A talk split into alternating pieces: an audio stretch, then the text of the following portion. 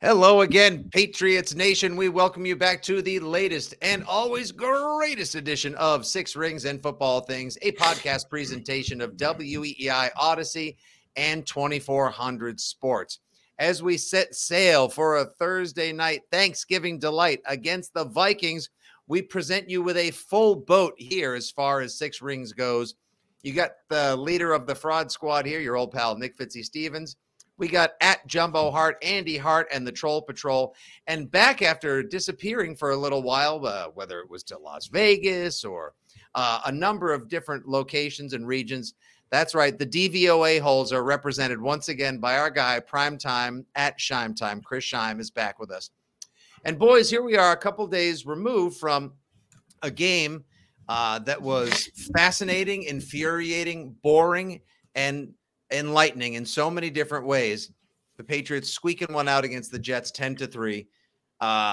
Andy, we went over it so much on the post-game show.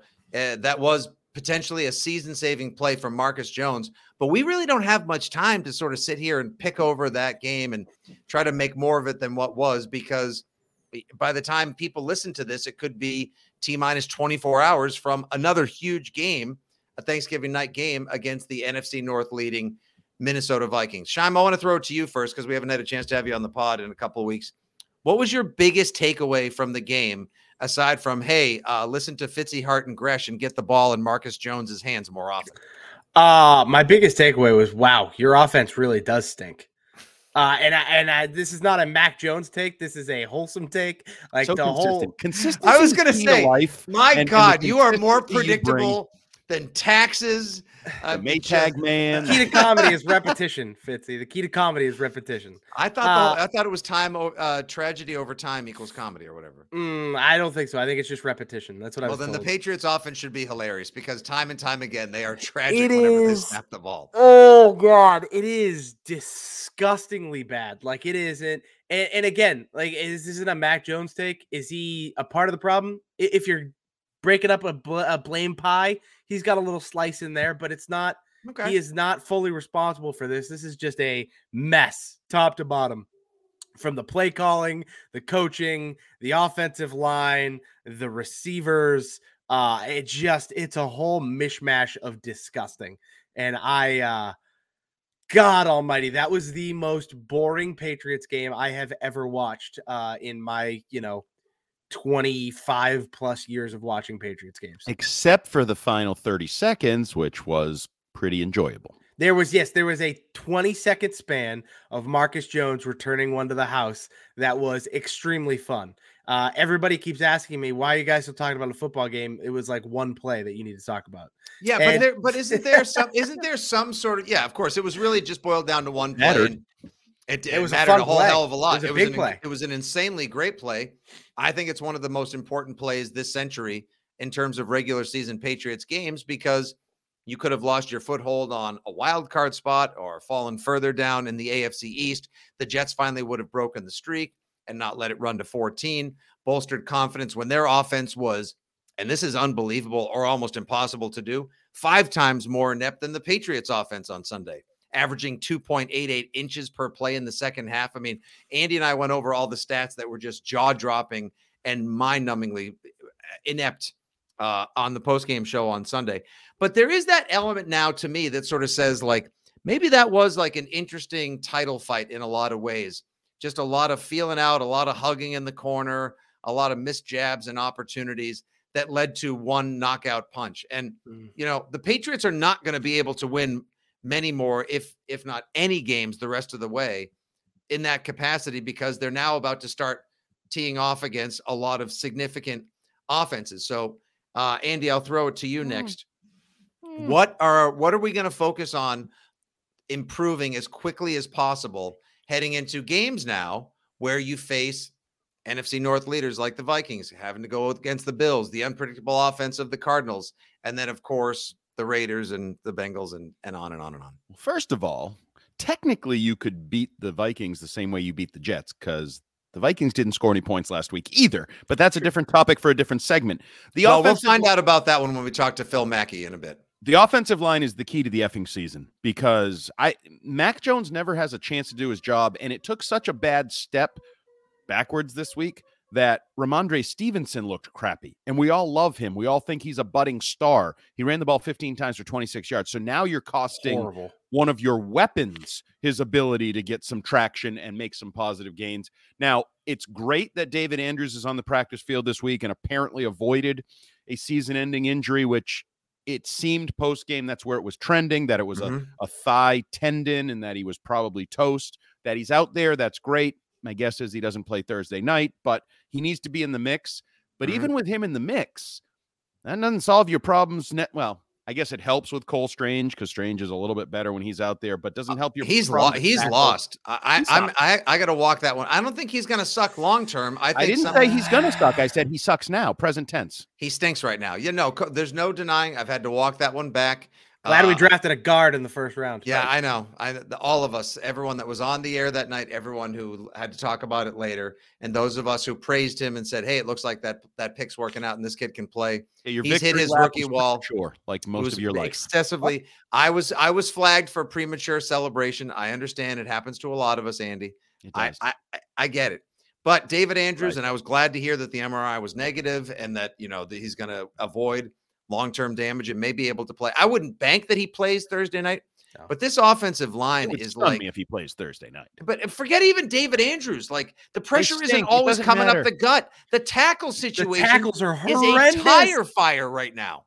See, that's where I don't think it's fixable. Like I don't see a reason to say this. What's going to make it better? Do they have this crazy talent on the bench? Nope. Practice squad? Nope. Oh, wait. They probably have a great coach. Oh, no. They have Matt Patricia, who's also their play caller. There's no reason to believe that the offensive line is going to get better. The joke I made to Fitzy Schiem was in Elf when they bring in the little guy to write the children's book for him. He's got all the tricks and everything. The legend of Dante Scarnecchi is the little guy. You got to bring him in, whatever the cost. Get a limo, drive him over. If he only gives you an hour, take the damn hour, because otherwise, I know I am not always the most hopeful person, but I don't see reason for hope on the offensive line. I actually think there's more reason for hope for the big picture team. Well, and the worst part too is now all that money and draft capital that we were excited about to help build this team forward, you are now going to have to use a lot of that just throwing it at offensive linemen to find some guys that'll stick. Because right now, I'm fine with that though.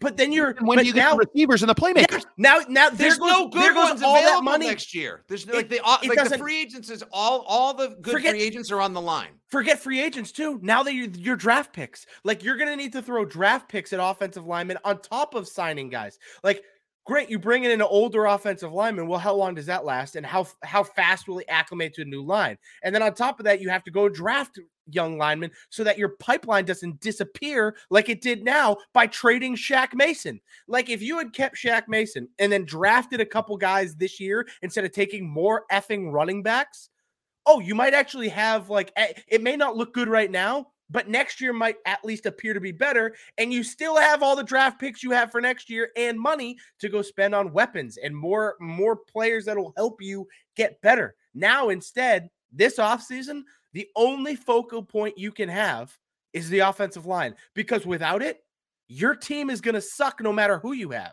I would also say the coaching staff will be a focal point. Yeah, coaching staff. You can't draft coaches, though. There's no coach draft. Like you can't.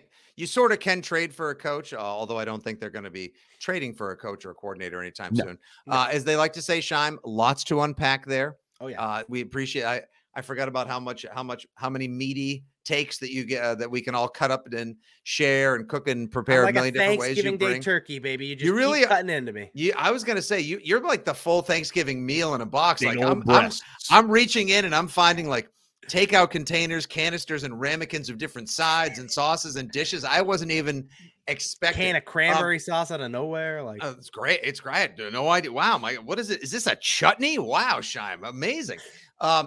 So one.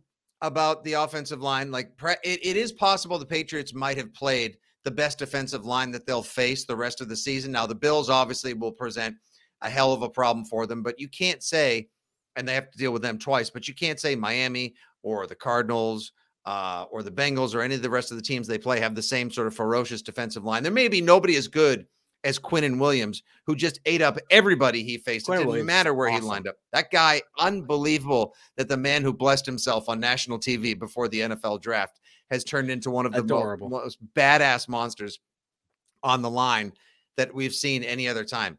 And yeah, the problem is the Patriots not only created the need for a guard last year when they got rid of Shaq Mason, now you're going to have to spend a significant portion of time rebuilding the line in the offseason because the tackles are bad. Guard situation seems okay. Poor David Andrews has been super banged up this year as well. That's a major league problem for this team right now.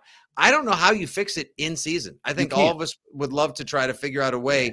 The offseason is a different topic. Slap a little flex seal on the offensive line and say, boom, it's good. You're going to have to fix it the old-fashioned way or the modern way, which is it's going to take adjustments from everybody around it. It's going to be, and I don't have any faith in this either, but the old, 1.8-second Brady passing game. We just know we're not going to get protection, so look at it differently and get rid of the damn ball kind of thing. And so it's one of the things they were actually highlighting on Monday Night Football, too, about the 49ers with Jimmy G, right? It's like they were showing the 1.98 pass release. It's just the issue is, again, that will boil down to play calling. So what you need to do this offseason is you need to oust your play caller, either send them upstairs and we're not in the offseason. We got to figure out the next 7 weeks first. Yeah, we got to beat the Vikings, guys. Trust me, I want you to do it now. They're not getting rid of Matt Patricia, so any plan that starts with getting Matt Patricia right now is not going to happen. But then, there's no fix right now. So that's what I'm saying. But there is you can't just give up. That's where you have to now. No, I'm not giving up, but at the same time, it's going to become insanity. Insanity is doing the same thing over and over and over again and expecting different results. And that's what you went into a bye week and came out and didn't change anything. You changed some things. They got creative with their inverse bone and their split backs and different things.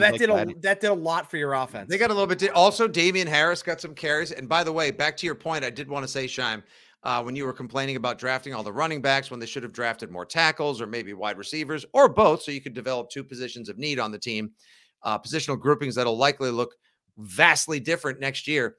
Does Damian Harris look like somebody you just want to part ways with now over a $3 or $4 million salary next year? Because I know he gets dinged up every year, but he ran hard and fat. He was arguably the most dynamic player on offense for the Patriots last Sunday. He looked terrific. Yeah. I mean, I would at the right price, I would keep him. I like Damian Harris. Same. I think he's a good solid runner. I think he's a good tandem back or committee back. I don't know what the market would bear for him. I do know he seems to be one of those loyal guys that, feels like they gave him his chance. And maybe if the right contract were available, he would give them the hometown discount, as we say on Sports Talk Radio. But the reality is, you bring up the 49ers, Schiem. It's a lot easier to get rid of the ball in 1.9 seconds when you're throwing to Debo Samuel, Christian McCaffrey, George Kittle. Guys you trust. And I'm not just saying that they're Trent Williams is blocking for you. Those guys, more often than not, at least give you a 50-50 chance to beat the guy covering them. I totally agree. But at the same time, teams have shown that they can do that with lesser talent too, right? You can scheme guys in situations where they're going to get the the ball in short yardage area, but these receivers have at least shown, if not through the Jets game, that they can get some yards after the catch. Is it going to be electric? Is it Tyreek Hill? No, but they know they can run with the football.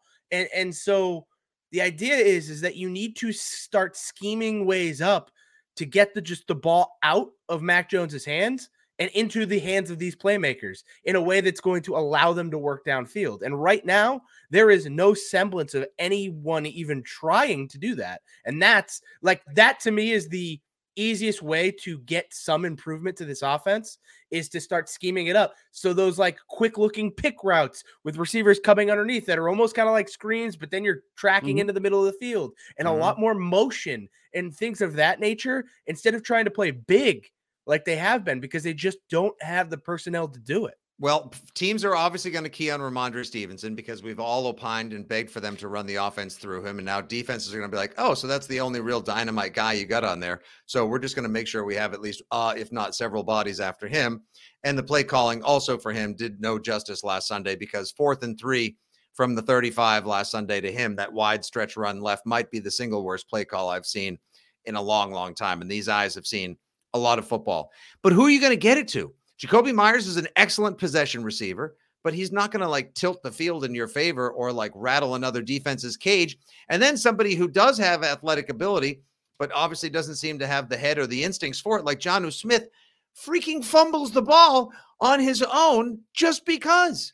Like, he literally lost control. That was objectively hilarious. Oh, I laughed. Thank God I couldn't reach for my phone because I think I would have probably hucked it at a screen like Mecole Hardman did watching the Chiefs game Sunday night. Like, hell no, man. Like, it's so that's the whole thing. It's like, who are you going to get? Oh, you want things to run differently? Great. Who should we run it to? Who should we get the ball to? But you have these guys, right? So you might as well try. Like I said, like in that Jets game, a lot of what the receivers and even Ramondre did coming out of the backfield when he caught the ball, they got some yards after the catch. Was it a lot? Are they going to take it to the house? No, but it's a way that you are able to chip yourself down the field to at least give yourself an opportunity. Like, get yourself consistently into the red zone, not be taking a bunch of sacks that just hurt you left and right. And I think that's the initial fix, right? Is to start, okay, we need to stop taking sacks that are making it more difficult for us on our drives and taking us out of field goal range and things like that. And we need to start getting the ball out quickly and spreading it out a little bit. And you need to, like Andy said, they modified the bone or the wishbone or whatever the hell you want to call it. Screw that. Get these fat guys off the field. I want 5 offensive linemen, and then every other player should be the skill players and the quarterback. That's it. Enough with the tight ends, enough with this. Like, if you want to run tight end plays, spread them out and play them like receivers. Don't like bring back little Jordan Humphrey for all I care and sit Jonnu's ass on the bench at this point, because you need to find a way to spread it out and just chip your way down the field. Jonnu Smith caught all four passes thrown his way for 40 yards. And then he fumbled the ball when no one was around him. Oh, that was on a handoff. That was not one of the 4 catches. Sorry, you're right. My bad. Yeah, it's Hunter Henry's ass on the bench. It doesn't matter. Yeah, it's not going to be an easy fix. And since I know you love statisticals, some stats with balls, Schiem, I bring you this. Mac Jones, out of 35 quarterbacks, has been pressured, I think, it's like 9.9% of the time. So basically, like he's getting sacked like 1 in every 10 dropbacks, which is not historically bad, but pretty bad. And he's pressured. The pressure rate this season has him in the bottom 2 or 3 in the NFL as well. Like, he has less than 3 seconds. I think it's 2.97 seconds until like the pocket is collapsing on him. Like, so this points to Andy needing to get the ball out quicker. Schiem's got a good point. Like, we got to do 2 seconds or less. It's got to be Brady ball. You got to do it. You got to go Garoppolo, because if you only have up to 3 seconds to make a play, then on the first play of the game, it may not be that smart to be in the shotgun and then still take a 5 to 7 step drop back and wait for a long, deep play to develop. Like, it's just not there. And if it's not there, stop trying to look for it. Yeah. I don't have the answers, because Schiem's idea of sort of spreading them out, getting the skill players, quote unquote, on the field. I would ask, who are they? Look, I'm not saying they're good, but Tyquan Thornton, you talk about Cole Strange regressing. Tyquan Thornton has regressed. Everybody was like, oh, he's becoming a weapon, but like, he stinks. He looks for the defense. He can't take a hit. He drops the ball. Like, yeah, but it's so I understand that. Oh. Don't get me wrong. I don't think the skill players are like elite or even really good or even barely good. Like, they're fine. But the issue is that the plays you're running right now are long, drawn out play action. 5-step drop, 7-step drop. And on top of that, your receivers are all in the same effing area. So it's like the route trees are just gross. The design. It's weird. It's almost like they have a defensive coach running the offense and a bunch of players that aren't that good. Almost like we talked about for, I don't know, 6 months leading up to the season. Damnedest thing. It's shocking. And then I love when people say, why are they bad in the red zone? Oh, you mean the place where it's hardest to run an offense, and when you lean on coaching and elite playmakers more than anywhere else on the field, they're struggling there? Why could? Oh, because they have bad coaching and bad playmakers. Like, it's all so obvious, and we saw it coming, and it's slapping us in the face, and some people still don't want to realize what it is. It's a dead pitch. It's like the Orlovsky, like it just goes back to, I'm sure like you watched the Dan Orlovsky breakdowns last week, Schiem, like they were the Zapruder film. Like, I knew it. See, there was someone else. Like, just keeps going over and over again. Look, we can analyze, dissect, go over, and frustrate ourselves. 6-4, and they're the 6th seed, and they're going to upset the Titans if they play them. I wanted to get back to some positivity. See, there we go. You think they're going to beat the Titans? All right, we'll get to how they're going to do this week. I do, because I think they'll run Derrick Henry all day, keep the score down. They'll have a puncher's chance, and with a puncher's chance, they might do it. This is what happens when we all get the band back together. Tannehill in the postseason, it's a pick party, and we're all invited. See, look, this is what happens. This Thanksgiving dinner table is already talking politics, and we haven't even passed the potatoes, let alone broken bread or said cheers. So thank you guys for tuning back into our merry band of misfits and dysfunctional DVOA people. Give us a follow all the time, and when you can, at Six Rings Pod on Instagram and Twitter. And, of course, the boys. Follow the boys at Jumbo Heart, at Schiem Time, and at Fitzy GFY. All right, we've got more to offer in terms of the Patriots as well as a game to preview ourselves. But first, just moments ago, Andy and I had a chance to have a great chat with someone who knows his Vikings inside and out. We take you now to an interview we did going behind enemy lines, previewing Patriots at Vikings with Phil Mackey, the director of Score North and the host of Purple Daily.